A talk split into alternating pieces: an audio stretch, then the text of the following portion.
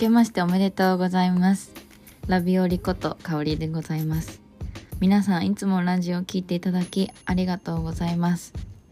本当にありがとうございます。10月にリリースして、えー3ヶ月ほどが経ちましたが、いろんなお友達、そのお友達、そのお友達の友達 に聞いていただいて、えー早くも1000回以上の再生をいただきました。パチパチパチパチパチパチパチパチパチパチパチ。本当に嬉しいです。あの、全然、なんだろうな、目標とか、いっぱいの人に聞いてもらわなきゃとか、そういうのはないんですが、やっぱりこう規模がね、大きくなってくると嬉しいですし、なんか YouTube とかだとね、100万人サブスクとか、何十万回再生とか普通にあるけど、なんかラジオレベルだったら、結構私の中、まあ自分に私甘い性格なんで、これだけ聞いてもらえたらもう嬉しい身ですよね。これからも、でもどんどん伸ばしていくというかまあいろんな人にいろんなインパクトを与えられるようなあのチャンネルにしていきたいと思ってますのでまだやめないですご安心ください。ということでシーズン1があの終わりましたということで最後のはるかの最終回を出させていただきました。あれが年末でしたがみんな聞いてもらいました？もうちょっとなんかタイトルからもあるように涙なしでは語れないこうはるかのカミングアウトをあのしてもらって素晴らしいエピソードを最後に出すことができましてこれからはちょっと違うものを作りたいと思います。まずですね、ご報告なんですけども、まあ興味ないですよね、私の人生なんて。でもなんか、一応ご報告するとですね、シンガポールに住んでいた時に始めたこのポッキャストなんですけども、私日本に帰ってきました。あのーちょっとコロナの影響があって、一時的に日本に戻ってきて、今実家であのおばあちゃんとお母さんと暮らしてます。最初はね、いろいろね、感じることありましたね。東京、なんかゴミが多いなとか、空気汚いなとか、太陽が当たらないなとか、文句ばっかり、あの、思ってましたけど、なんか慣れちゃいますよね。あっという間に普通の東京ガールに戻りました。まあ、もともと二十何年東京で過ごしてたので、まあ、しっくり戻ってきてしまってですね、あの、なんかこうもどかしい気持ちもあってこのままじゃダメだとか思うこともあるんですけどなんか今年2021年はおそらく東京にいると思うので東京のなんか楽しめることをしようって決めたのが今年のリソリューションです。なので2021、2021ですね。2021は、あの、まずはこう東京レベルの美意識っていうのを学んでみたいなと思って、その、こう自分磨きとか美容とかちょっと勉強したいなっていうのと、あとはなんか、こう、なんですかね。東京のにあるエンタメとかコンテンツみたいなのいろいろ触れていきたいなと思って日本語のドラマとか映画だったりとかミュージカルとかもそうだしあのまあ日本の文化とか、まあ、国内旅行とかそういうところでいろいろな感性に日本ならではの感性に触れていくい一一年にしたいなっていうふうに思ってます。はい。で、その、まあ、関連にもなるんですけども、シーズン2は生まれ変わります。えっ、と、二日酔い女子会はですね、海外フォーカスをちょっとあえて一度外してですね、いろんな話をしていきたいなと思ってます。もちろんなんか海外フォーカスからドメスティックに変わるとかそういうことではなくて、なんか私東京にもやっぱ面白い友達たくさんいるんですよ。で、あの、常にこう海外に住んでる子っていう風に限定してももうちょっと友達いたんですけど、なんかまずはこう近くの友達ともっといろんなディスカッションしたいなと思ってて。私27歳になるんです、なったんですけど、去年。今すごいね、ごお高な時期なんです。みんなは結婚、出産っていうライフステージ上がっていくメンバーもいたり、まあね、転職とか、こう仕事がだんだんこう中堅みたいな呼ばれるあの状況になったり、まあコロナにもあってね、あの労働環境だったり、マーケットもどんどん変化していく中で、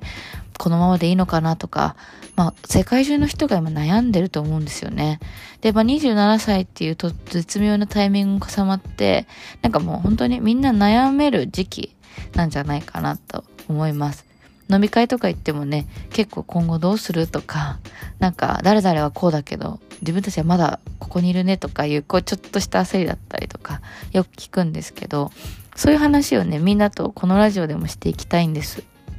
で、あの、これからはですね、グループディスカッション、グルディスって言ったらちょっと就活みたいですけど、まあ、消費者インタビュー的に言うと、まあ、フォーカスグループインタビューっていうのがあるんですが、まあ、そういう感じで、あの、1対1の会話じゃなくて、グループでいろんな話をしていきたいなと思ってます。例えばだけど、なんか出産とか結構結婚したメンバーとシングルのメンバーが一緒に話して、お互いのこう生活についてシェアしたりとか、そういうのでもいいし、なんか同じ会社とか、なんか新卒の同期のメンバーとか、高校の同期のメンバーとかも呼ぼうと思って、その頃のなんか思い出話からこう今にかかる変化だったりとか、なんかそういう、あの、こう、トークの、ま、なんですかね、テーマを毎回変えていってですね、もっともっとこうグループダイナミックスが生きるようなディスカッションしていきたいなと思っています。で、一方的なメッセージというか、まあ、二人きりでこう、一対一で話してて、私がこう、なんとなくモデレーションして、相手の方がいろいろ経験とか価値観をシェアしてくれるんだけど、グループになるとね、いやでも私はこう思うんだよねとか、誰かの他の話を聞いた、そういう視点もあるんだとかってなることありません？なんかそういう化学反応をね、今年は楽しんでいきたいと思います。